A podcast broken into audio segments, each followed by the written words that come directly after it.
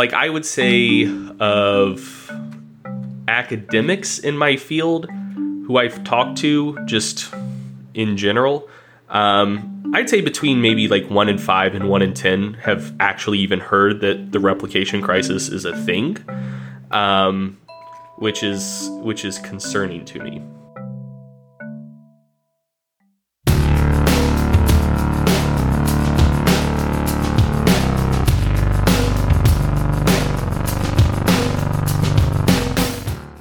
Welcome to Everything Hurts. My name is Daniel Quintana. I, formerly of the University of Oslo, I have moved to a small volcanic vent in the bottom of the Atlantic Ocean, and I'm here with my co-host and fellow socialist James Heathers from Northeastern University in Boston. Say hello, James. Hi.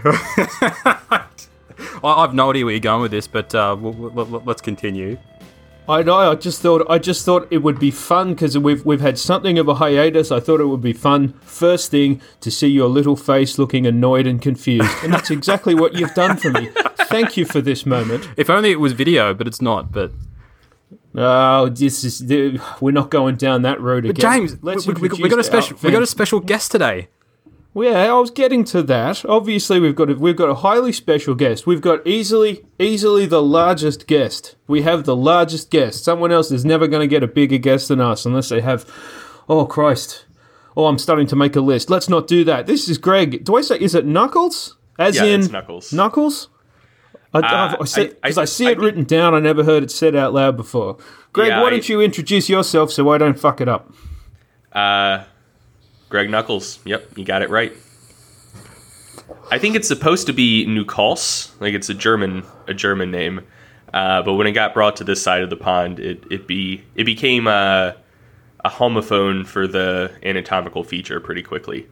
Gotcha. They're like that guy Gronkowski, which is it just does my head in after working in Poland for eight months and meeting a guy. Oh, his name's Gronkowski. It's fucking not, but never mind. What do you do, Gregory? Uh, currently a grad student in exercise physiology and strength coach and writer. That sums it up relatively easily, but um, it's not a it's not exactly that straightforward, is it? I mean, most people who are grad students they do a normal sort of four year terminal degree and they get into a grad student program and then kind of make their way through hope they publish something, contribute to scientific literature, etc., etc. But historically, you have probably been more strength coach at large and uh, and raw powerlifter for some point in time. Surely, mm-hmm. do you still compete? Um, last meet was about a year ago, but I'm I'm not done with the platform. I'll I'll be back. Oh, fair enough. And uh, just for the, the, the, the, sake the sake of people, um, kind of a baseline perspective. Uh, what's your what's your max all time raw deadlift, no suit, straps? Uh, my best deadlift is seven thirty five. Best squat oh. seven sixty five. Best bench oh my god. What's put that in okay, kilos? that's that's a what? lot of weight. Lots what? of kilos, Daniel. Lots potentially of kilos. all of them. In kilos, uh, seven fifty six squat 334, 333, 334 deadlift, and 221, 222 bench.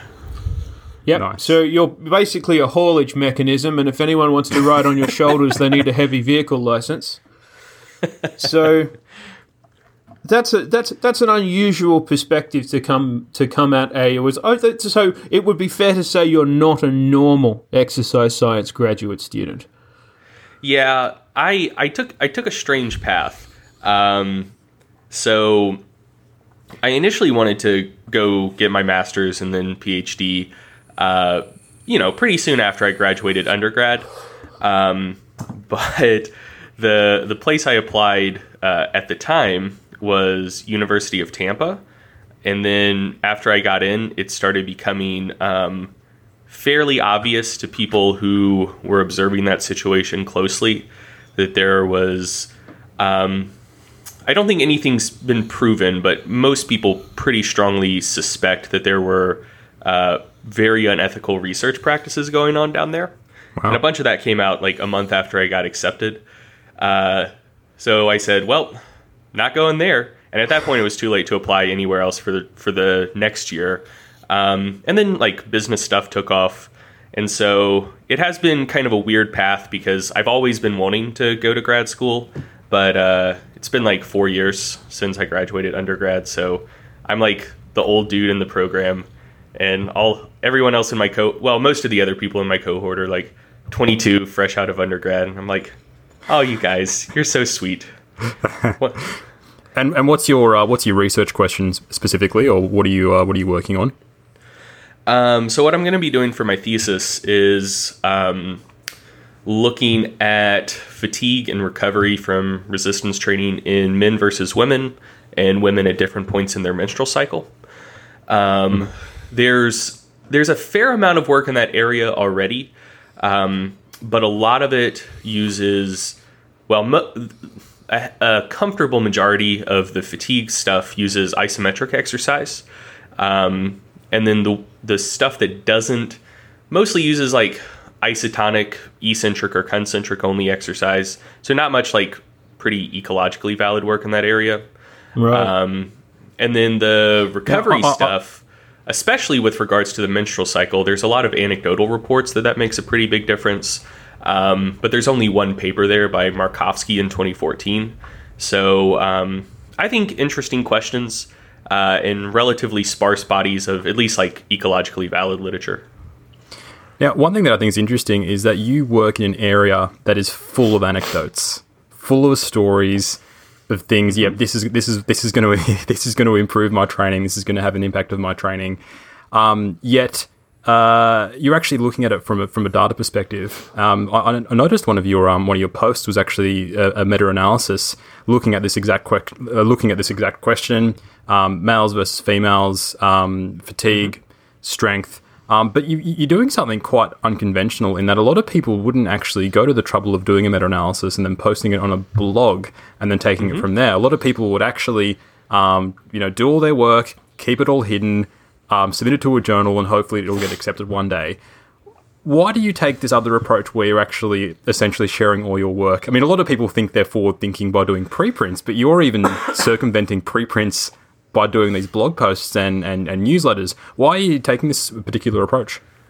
Uh, a few reasons. So, one, um, I'm currently doing my master's, and if you would have asked me three years ago, uh, if you would have asked me a year ago, um, I would have told you I wanted to do a PhD, go into academia. Um, now, like, it's it's it's less an issue with academia and more an issue with I like my business and I like what I do. Um, and I very much realize now that I wouldn't have time to do a really good job at both of those things.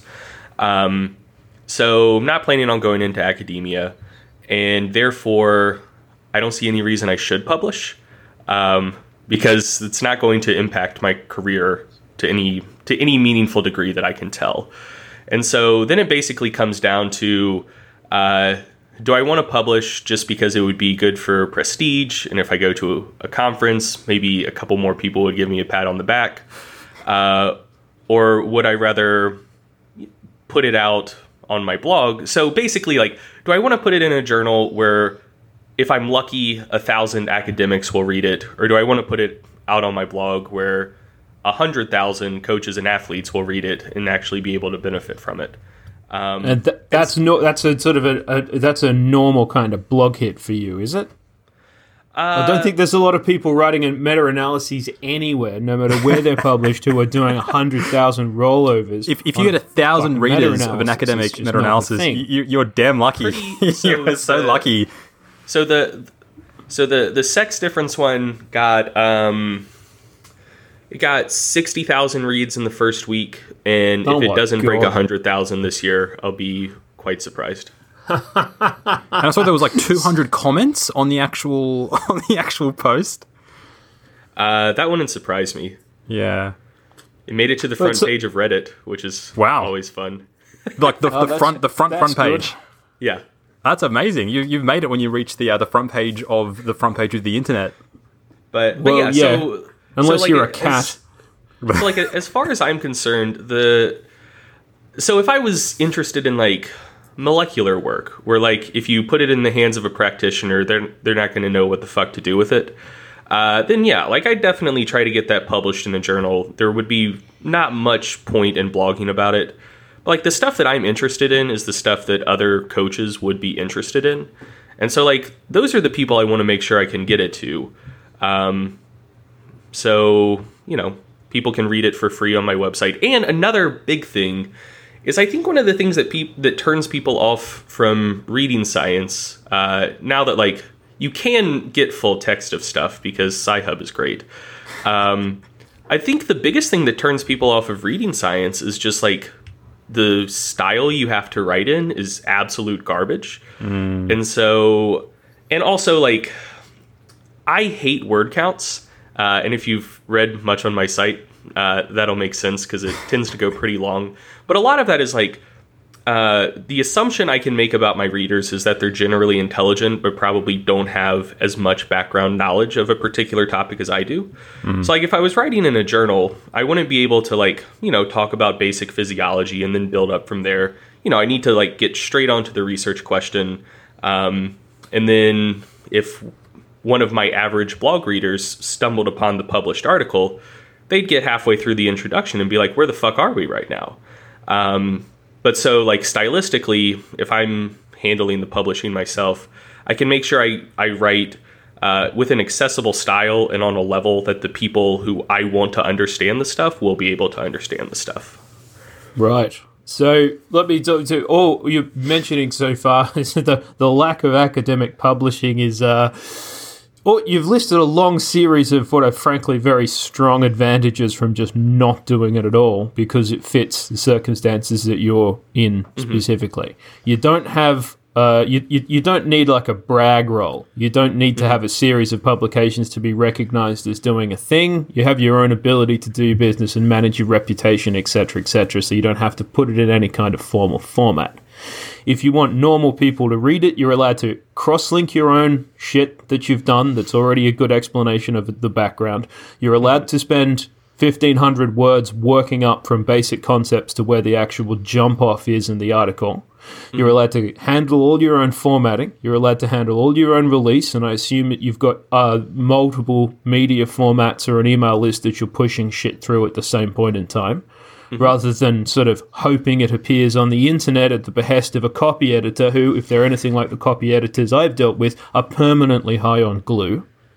And Oh, that's another big thing. I can work with a good copy editor. Um, my oh, wife, one you, or- one that you like to get a format that you enjoy. yeah, my my wife, her professional training is in copy editing, Oh, which is also perfect. incredibly helpful. Ah, beautiful. So the only there's, only there's only one drawback I can think of with the, the the fit of what you're doing, which is really it's properly legitimate academic work.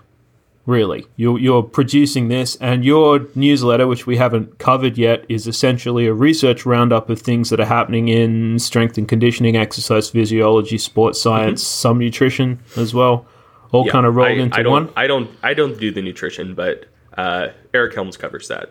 Yeah. Yeah. um, which is uh, I liked your old name. I thought your old name was absolutely brilliant, and then you said no one got it, which hurt my feelings. Yeah, string theory. So Yeah. apparently, apparently that doesn't It's work. It's a double because- pun. Perfect. See, yes. You so have a double my, pun.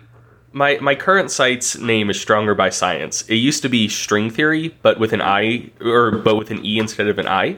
So like the TH was shared between the end of strength and the start of theory. Yeah, that works. But like I would pronounce sh- like so I'm from the south and there's uh if you look at like uh geographical linguistic stuff, the pen pin merger, uh, where basically people from my part of the country would pronounce like P E N and P I N the same way, whereas most people would not.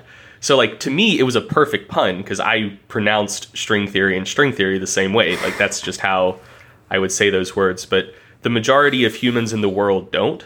There we go. Um, and so people were like, this doesn't make any sense. And so I, I figure it's one of those things where I had to, I had to take the shot of having a business based on a really bad pun.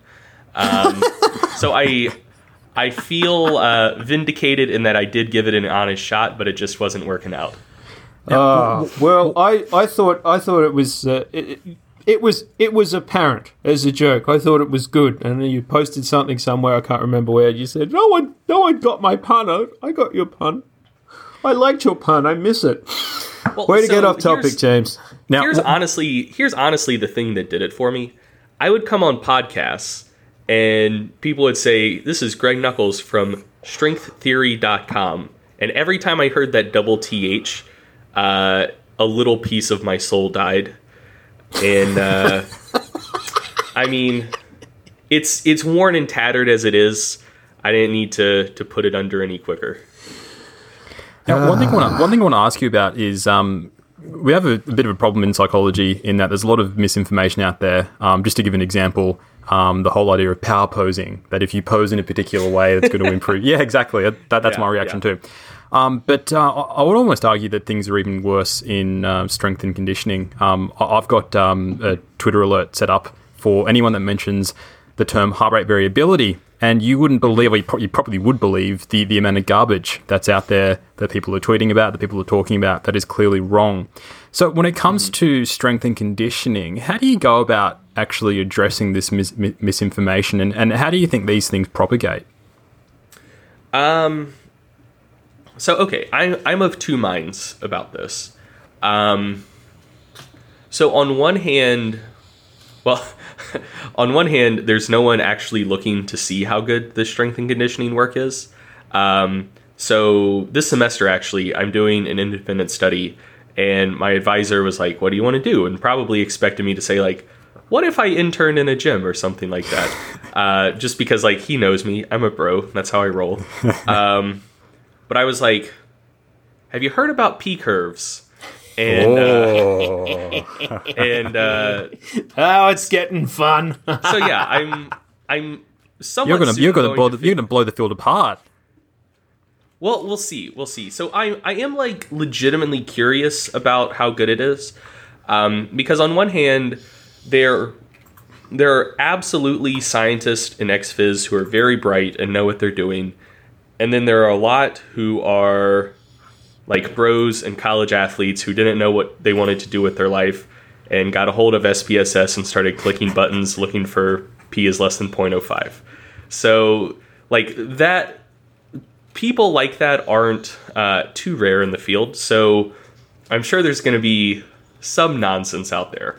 On the flip side, um, if you look at the things that like incentivize junk science, um, like some of them have to do with uh, like how much grant money you're working with and can you publish a bunch of stuff to get more really big grants. And like especially in the strength hypertrophy area of xphys there's no money in the first place. Uh, so it's not like it's not like there's these huge grants that people are uh, potentially cutting corners to fight over because th- there just aren't that many grants and they aren't that big in the first place. Um, and then also I I somewhat doubt so I'm sure publication bias absolutely still applies in uh, ex phys, but I think it's probably less prevalent than a field like psychology, um, because the studies we do are very very labor intensive, oh yeah. and and so it's not like you know, I had some people take a survey, didn't say what I wanted it to, so we're just gonna kind of sweep that under the rug and do it again. Um, you're not gonna fucking do an eight week training study twice. Like Oh, you're no. gonna do it, you're gonna get your results, and you're gonna try to get those those results published no matter what.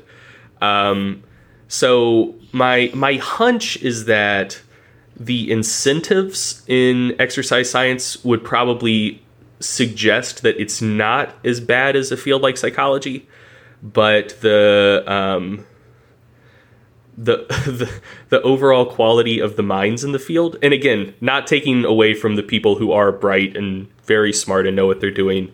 Um, my my hunch is that like if you compare the average intelligence and aptitude of uh, ex-phys researcher versus like a biomedicine researcher, um, I don't think our field on the whole is working with the most intellectual horsepower.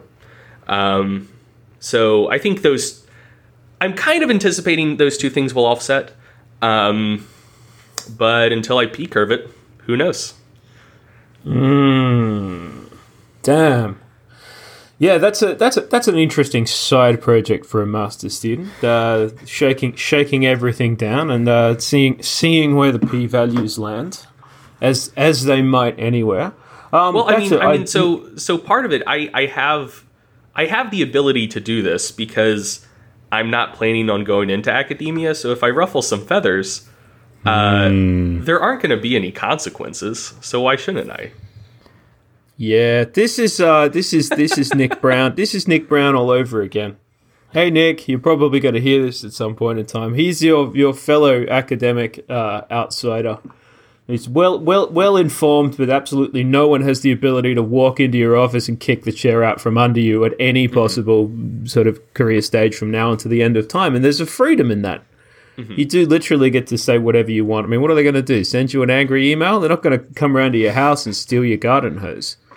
It's Yeah. just, um, you know, you just, you're making contributions purely in the sense that I, I offer this, I offer this to you. Make up, make up your own mind, scum. Um, the, the that's a really good point about.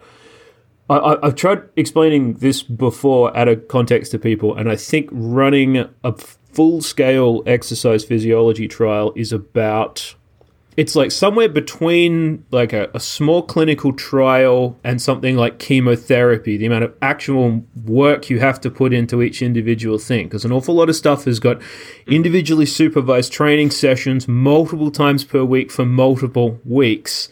And then if you're going to have between group comparisons you need to sufficiently populate each group at some point in time because you need to you're going to need to have a between factor.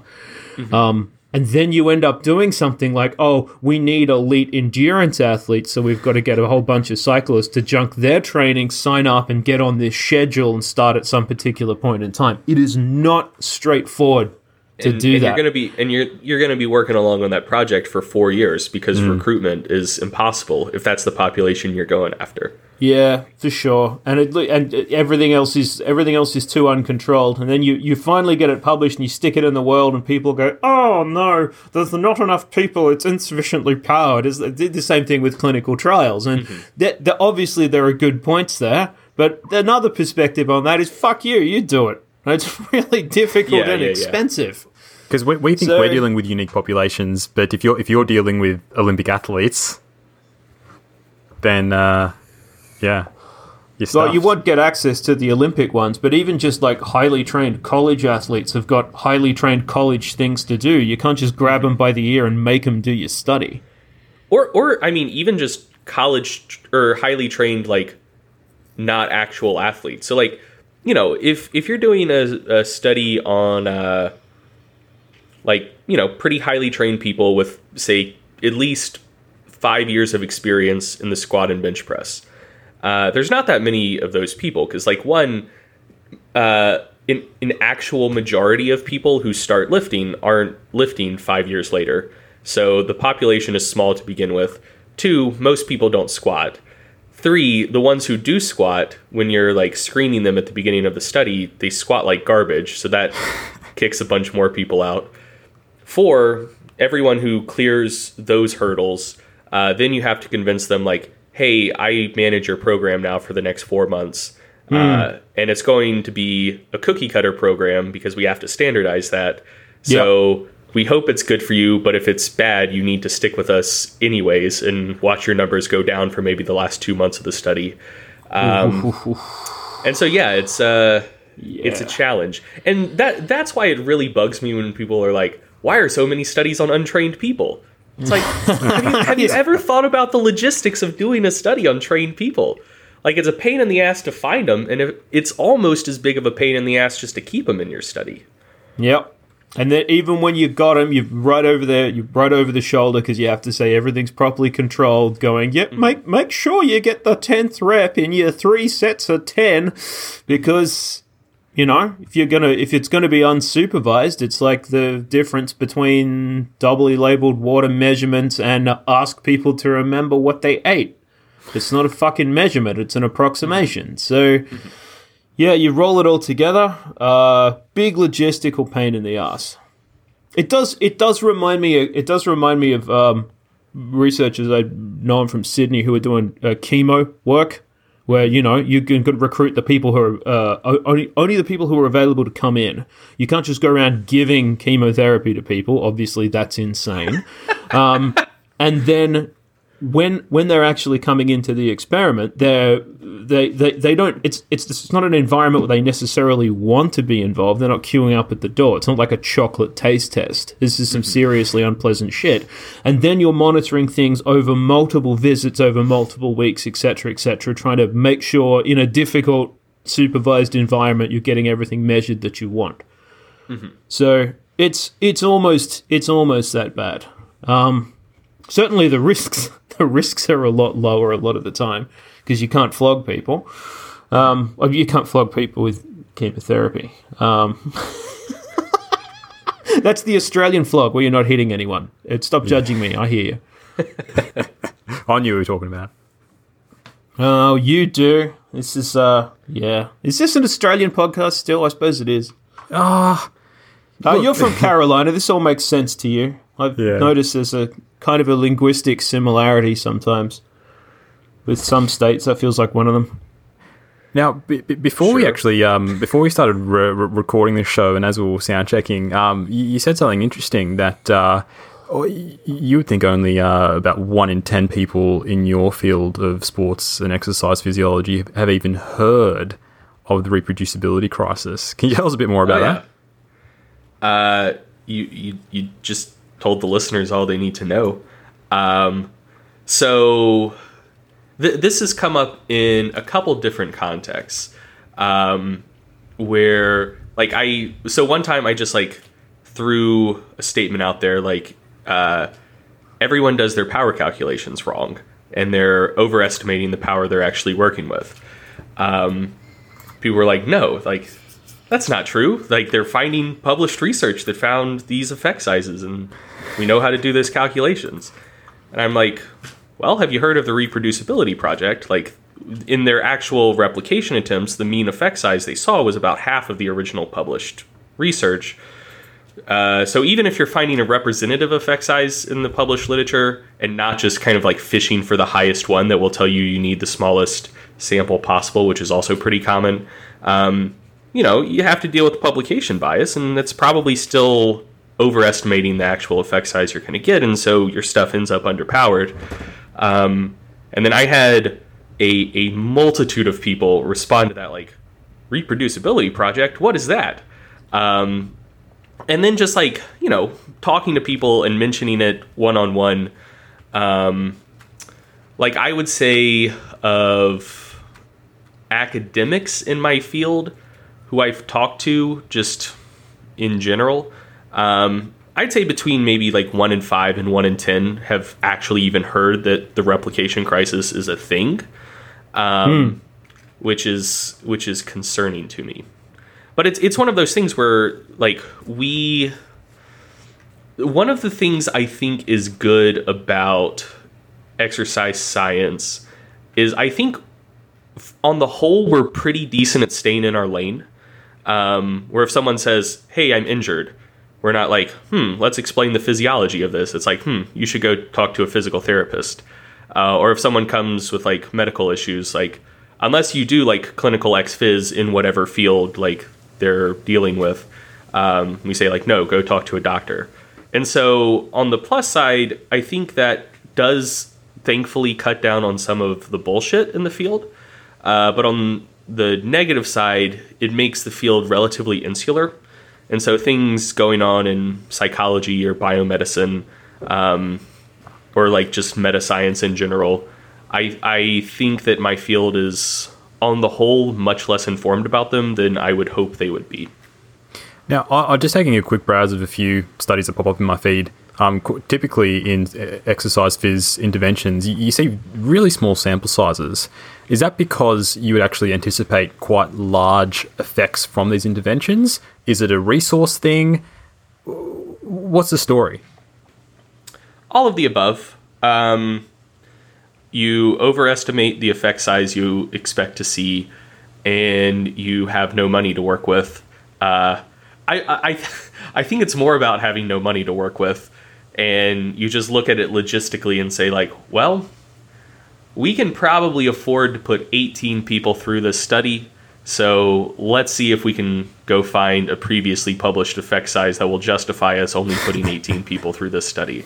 Um, so I, I, think I think a lot of it really does come down to resource scarcity, um, which doesn't excuse it, but I think that's probably the main driver. Because this actually quite, happened quite a lot, and pe- people are arguing within psychology. Go well, if you don't have the power to do your studies, don't do them. And if you're under resourced, team up with um, with other labs. Um, we Yeah, do multi-labs. have multi-lab stuff. We're having this um, uh, what's it called? The Psych Accelerator Project. Is that what it's called, James? Uh, are doing, like, something CERN. called that. I don't know what happens in it. I It's- assume they it's- it's accelerate psychologies. Um, so, but the thing is that that's quite easy because a lot of these are kind of questionnaire-based things, things that you can do in front of a computer. Doing the multi-lab stuff is that possible within Exercise Phys? Is it practically possible? Um, it has been done before.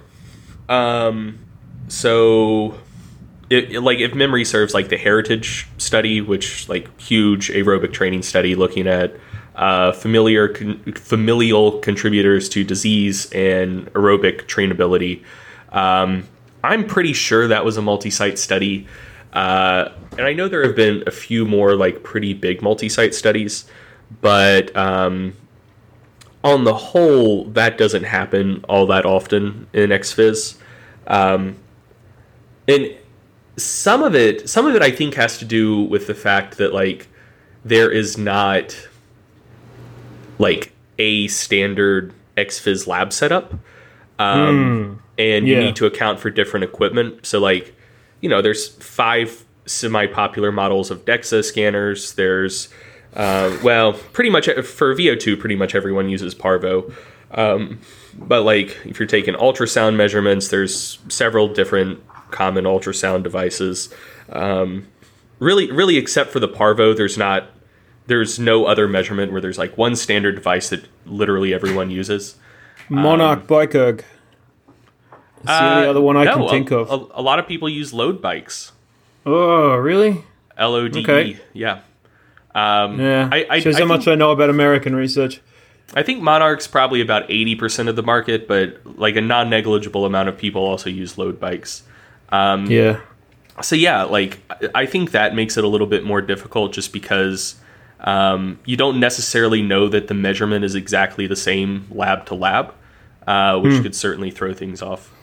Yeah. Well, then you just have to start randomizing uh, people to different conditions between different labs, which potentially increases the amount of equipment again. So you've got the same proportional amount of people run through same through each individual setup. Huge pain in the ass. And if you've got anything really good, if you're doing double water or hydrostatic or any other fancy pants bullshit that costs a lot of money, you are going to be the person with that particular rig, and it's going to be pretty hard to outsource that shit because that's also super expensive. Yes, yes. Um, I mean, how many metabolic rooms even are there if you're going to do something like that? Oh, you're talking like in house metabolic chamber? Yeah, Uh, there's like four many. or something. Yeah, yeah, like four or five, I think. Yeah. So, oh, we should probably tell people what that is. Um, it is a it is a completely controlled environment where you can take metabolic measures because you are capturing the entire amount of energy into and out of someone. How's that for a boilerplate? Yeah, yeah, works. so there's there's there's fuck all of them. If you want to build one, there's probably one company that does it. It costs I don't know a million dollars minimum or some shit. And yeah, if there's no money in there in the first place, unless you've got some kind of structural funding to set something up from scratch, you don't really have the option of let's go out and get a massive NSF grant so we can study quadricep hypertrophy. It's sort of not. It, it doesn't it doesn't really work like that. As much as we might well- all think they were important. Well, and, and and keep in mind, so my my context and kind of like my bias is uh, like ex phys with healthy populations. Uh, there is more money in clinical ex phys, and especially looking at stuff uh, for osteoporosis, sarcopenia, stuff like that. Oh shit, yeah.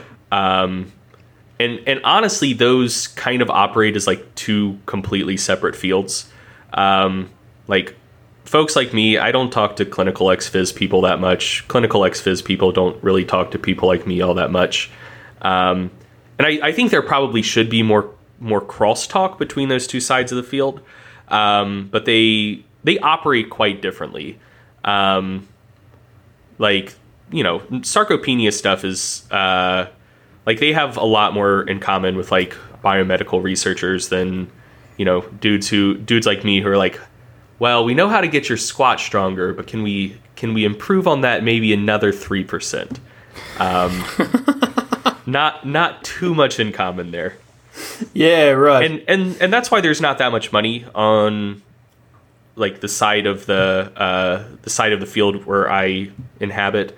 Um, Because I mean, like ultimately, people giving money tend to know like what are important questions to ask that will have large societal impacts, and like the stuff I'm into, I think it's cool. I'm into it, but I completely understand that it doesn't warrant a million dollar grant. Like, you know what I mean? But d- does industry play much of a role in, in your field? Uh, it does. Um, Surely there'll be companies that are very interested in the sort of stuff that you're doing. Or are Yeah, they? uh, Dan, you, you can replace all of that stuff with marketing. You don't need to go around finding out facts. Well, just say stuff. Okay, so if if you're into uh, supplement research, supplement companies, um, as long as they're as long as they're selling something for which they hold a patent, um, they'll put a fair amount of money in into it. Um, and occasionally, like people who are making devices or like various technology things, um, if they have like something new to market, sometimes they fund research. Uh, a lot of times that's either in house or they'll fund a big study but want to publish it as like a white paper instead of in a journal. Um, Yeah. So they can kind of point out the more positive findings and not have not kind of be expected to report all of the findings. Um, so yeah, it, it- like that that is that is also a good distinction. If you're interested in studying products, whether that be supplements or compression garments or heart rate trackers or whatever, uh, yeah, there are people with deep pockets who will fund that stuff. But kind of like if you're interested in more like pure physiology or just like interesting questions that you're passionate about, but someone with a lot of money isn't passionate about, um, it's hard to get a lot of funding.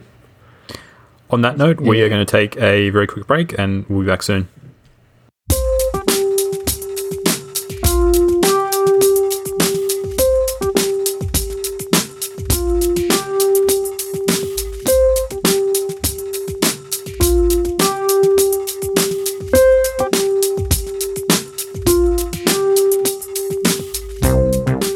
Welcome back to Everything Hurts. Uh, for this episode, we are chatting with Greg Nuckols. And where can people find you online, Greg? Um, most of my writings on strongerbyscience.com. Um, also put out a research review every month with uh, my friends Eric Helms and Mike Zourdos, who are like traditional academics and much more legit than me. Um, you can find that at strongerbyscience.com slash mass, M-A-S-S. Uh, and past that, as far as social media goes, I'm relatively active on Facebook and uh, getting more active on Instagram. For the time being, it's mostly pictures of my dog, uh, which is Solid. to say the Oh, quality. but that is Instagram. You just you could have just said Animals. Instagram. so It's your dog I, or your ass. And um, I'm I'm I'm planning judging on from you, we'll go with dog, eh?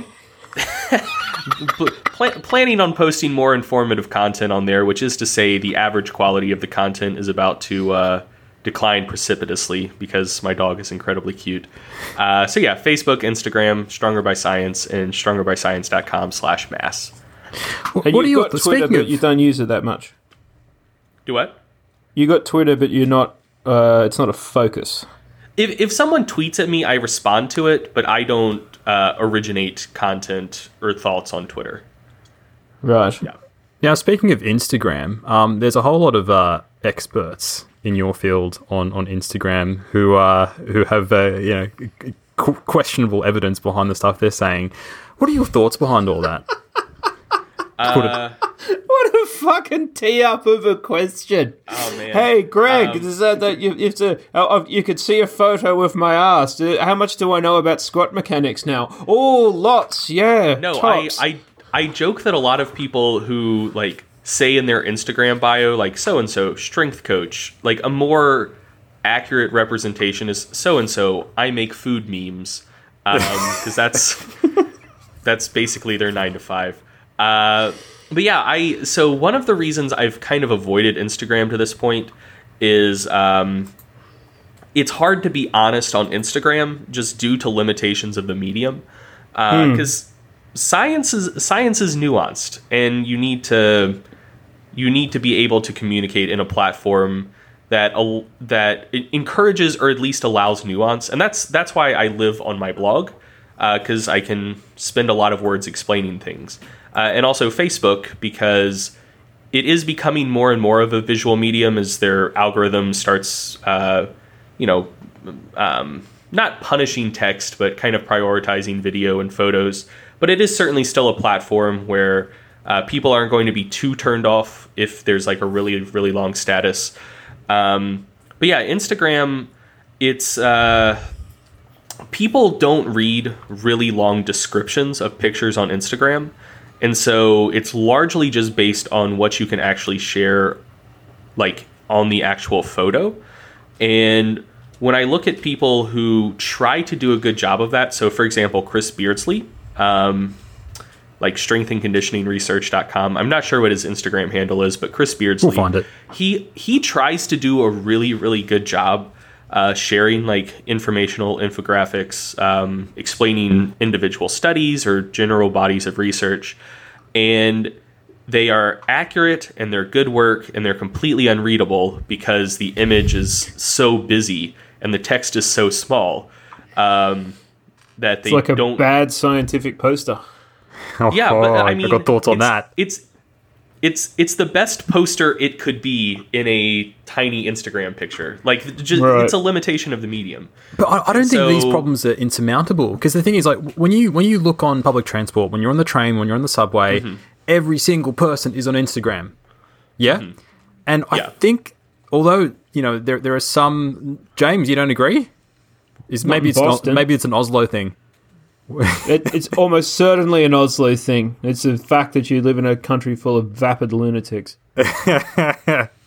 Well, I mean, a, a lot of people are, are, are looking at Instagram, uh, are looking at social media, and like like you mentioned, Greg, uh, Facebook is favoring more the images. So I think this sort of stuff is possible, but I mean, sharing a, fo- a picture of a forest plot on Instagram is, isn't going to set set the world alight. Um, but I don't know. I, I think there are ways. That there are some people who are actually I've doing this to. quite well. I've shared many forest plots on Instagram. oh, I'm, I'm, I'm going to follow you. I because I, Yeah, tends ten, tends to go over about like a Led Zeppelin. yeah. Um, but yeah, so I, one one way I think you could get around that is um, so like how you can upload like multiple pictures to the same post. If instead of trying to put all of the information on one, if you could have like multiple slides where maybe it's like the big one to start with, it's eye catching, it catches people's attention, and then the next few kind of go into some more details and nuance um, and just kind of trust that people viewing that won't just rely on only the first slide of it. Um, I think that might that if I do actually end up putting more focus and attention on Instagram, that's how I'm planning on at least trying to do it at first to see if to see if that works and resonates. Um, so yeah, I, I think there are ways that you could do it better.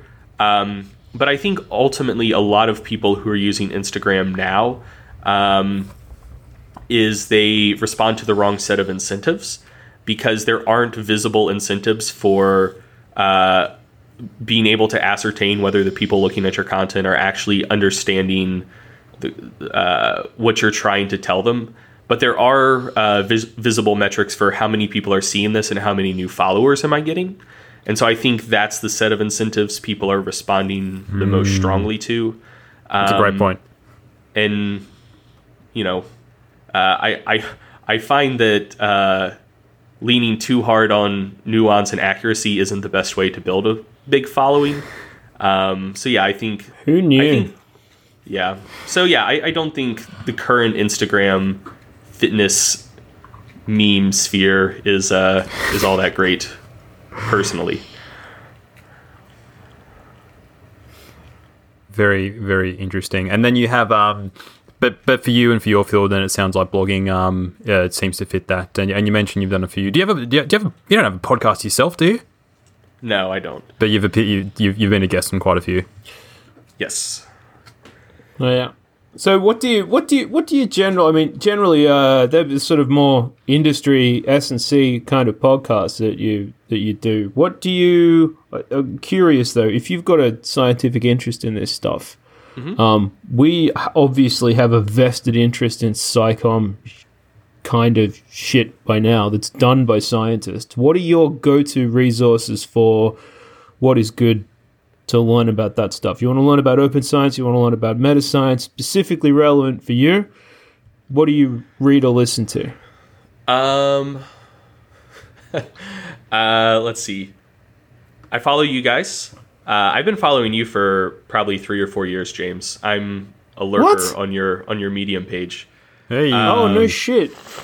Okay. I'll have I to take out all the swear words. I'm embarrassed now. Uh, let's see. I read uh, Data Colada. Um, this isn't strictly relevant to open science and meta science, but um, I first got introduced to the concept on Slate Star Codex. I found that to be a, a very enjoyable blog. Um, and uh, oh, what's his name? Uh, Jordan Ayana, Ayana, How do you Anaya. pronounce his name? Anaya. Okay. Yeah. Um, I follow him on Medium as well. He's a grumpy bastard. And a frequent Jordan, Hertzie, he'll- he'll be so, listening. So, so he'll he'll hear this. Greg's reading his stuff, so you better make sure it's good, Jordan. You angry little bastard. And he benches more than you, so shut up about that.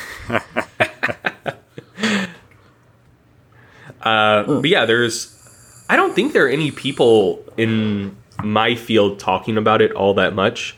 Um, I think yeah, that will I- change. I, I know. I know. There's um uh, within exercise science. There's uh, J- John Mills, who's, who's one of our listeners as well. He actually started up a SportRxiv, which is a um the a preprint service for sport and exercise science. Oh yeah, I saw that. Yes. Um, Uh, and uh, yeah, I think he started up a, a, a few months ago um, using the Open Science Framework uh, platform. And uh, yeah, he- he's very big when it comes to preprints and uh, reproducibility within exercise science. So uh, I- Yeah, I, think it's on um, it's on OSF, right? yeah. G'day, Yeah, John. the Open Archive for Sport, Exercise, and Physical Activity related research. Um, you, I don't know uh, what's on it yet. could, Um, could could one of you guys introduce me to him? Absolutely. I'll um yeah, he's doing well, some he's going to hear this, so you've you've now you've just been introduced. How's good? How good's that? All right, that works. I'm excited. I think he does. It's uh, the yeah. twenty first century. Now, um, before we uh, before we wrap up for the episode, we we love asking our guests um, a few questions, and we want to ask you uh, now, um, Greg. Uh, what's something that you've changed your mind about recently in the past, or at least in the past few years, when it comes to either research or your career? don't say hygiene. Um, man, I my current career trajectory is much different than I thought it would be uh, a few years ago. Like I said, I, I planned on kind of going the traditional route: uh, master's, PhD, look for an academic job. Um, then, I mean, basically, like staying in industry at the time was I liked it, but it was a bit of an annoyance because it, it it felt to me like it was keeping me away from academia, which is what I thought I wanted to do. Um, and now I'm realizing more and more and more that I can do the fun stuff that I like about science on my own, um, and not have to deal with any of the bullshit of academia and publishing. Um, and so that that has turned out to be a very large blessing in disguise and kind of what I plan on doing with my life is is quite a bit different now. Um, so this is uh, this is not something I've talked about publicly before. I don't think, um, but to this point, kind of all of the stuff I've done and published on my blog, uh, that could be like labeled science has been more like meta-analysis type stuff, like you know analyzing research that's already out there. Um, one of the things that I really really want to do is once I get out of school, um, buy a building and open a lab and just do research for fun and use the money from my business to do it uh, instead of having to get grants and whatnot. And um, I think I think that'll be fun and also challenging, but also just be able to do the stuff I want to do. Hopefully, hopefully, be able to find an IRB that's like relatively chill, um, and stuff that's like for coaches. Just do the research, put it out into the world on my blog openly, um, and stuff that is like more suited for a journal. Publish it in a journal, and basically just be able to make that call on like a paper by paper basis. Um, but actually do like primary research and but outside of the academic structure. I think I think that's going to be pretty fun. That's that's less like one year plan and more like five year plan, but that's uh, that's the direction I'm heading for right now. For sure, that's a substantial undertaking as well. But it is you, you're you're in this you're in this interesting position, an interesting kind of time. You software is better and free. Mm-hmm. Data is increasingly being given away. Um, access to how the calculatory structures that underlie measurement is now a topic that people talk about and explain to each other rather than huge racks of arcane bullshit. So the the kind of the, the, the role of the sort of citizen scientist as um, someone someone who's marginalized from being able to go through the processes is mm-hmm. taking a really serious hit and you're starting to have much much better access to anything that like the, the really core pieces that you need. I've heard plenty of times in my life as someone say oh i'd study that for fun but i don't have spss i've had that conversation with people. Mm-hmm. It's not a thing anymore. It's not even a fucking option. You're choosing between half a dozen resources that can do it for nothing for you that you can get installed on your That- computer that's also 90 kind of a lame excuse because you can read a stats textbook and anything you can do in SPSS you can do in Microsoft Excel. It's just going to be a little bit more Correction, annoying. correction, Greg. You can read a stats textbook. Lots of other people, um, it's a it's a fucking good counterweight. If you have eighty of them, if you need to sink a body, um, you could build a very small house. Um, you could prop up a low monitor, for instance. Uh, you could you could line the bottom of the inside tray of a particularly uh, particularly poorly behaved cat or ferret. Um, there, there is obviously the, the, the barrier at that point is one of are you capable of understanding other ways of doing it? Are you capable of understanding process? And there's lots of people who are marginalized from understanding the process into the world where you've got access to all the stuff and the way it's traditionally given away.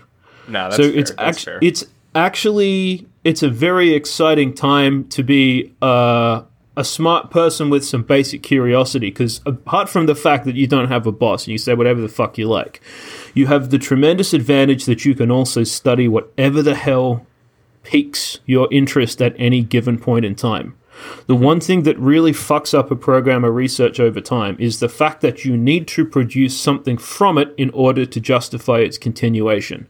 And you can't click your fingers and suddenly say, here in this place, I have external collaborations, but here in this place, we do this one specific thing.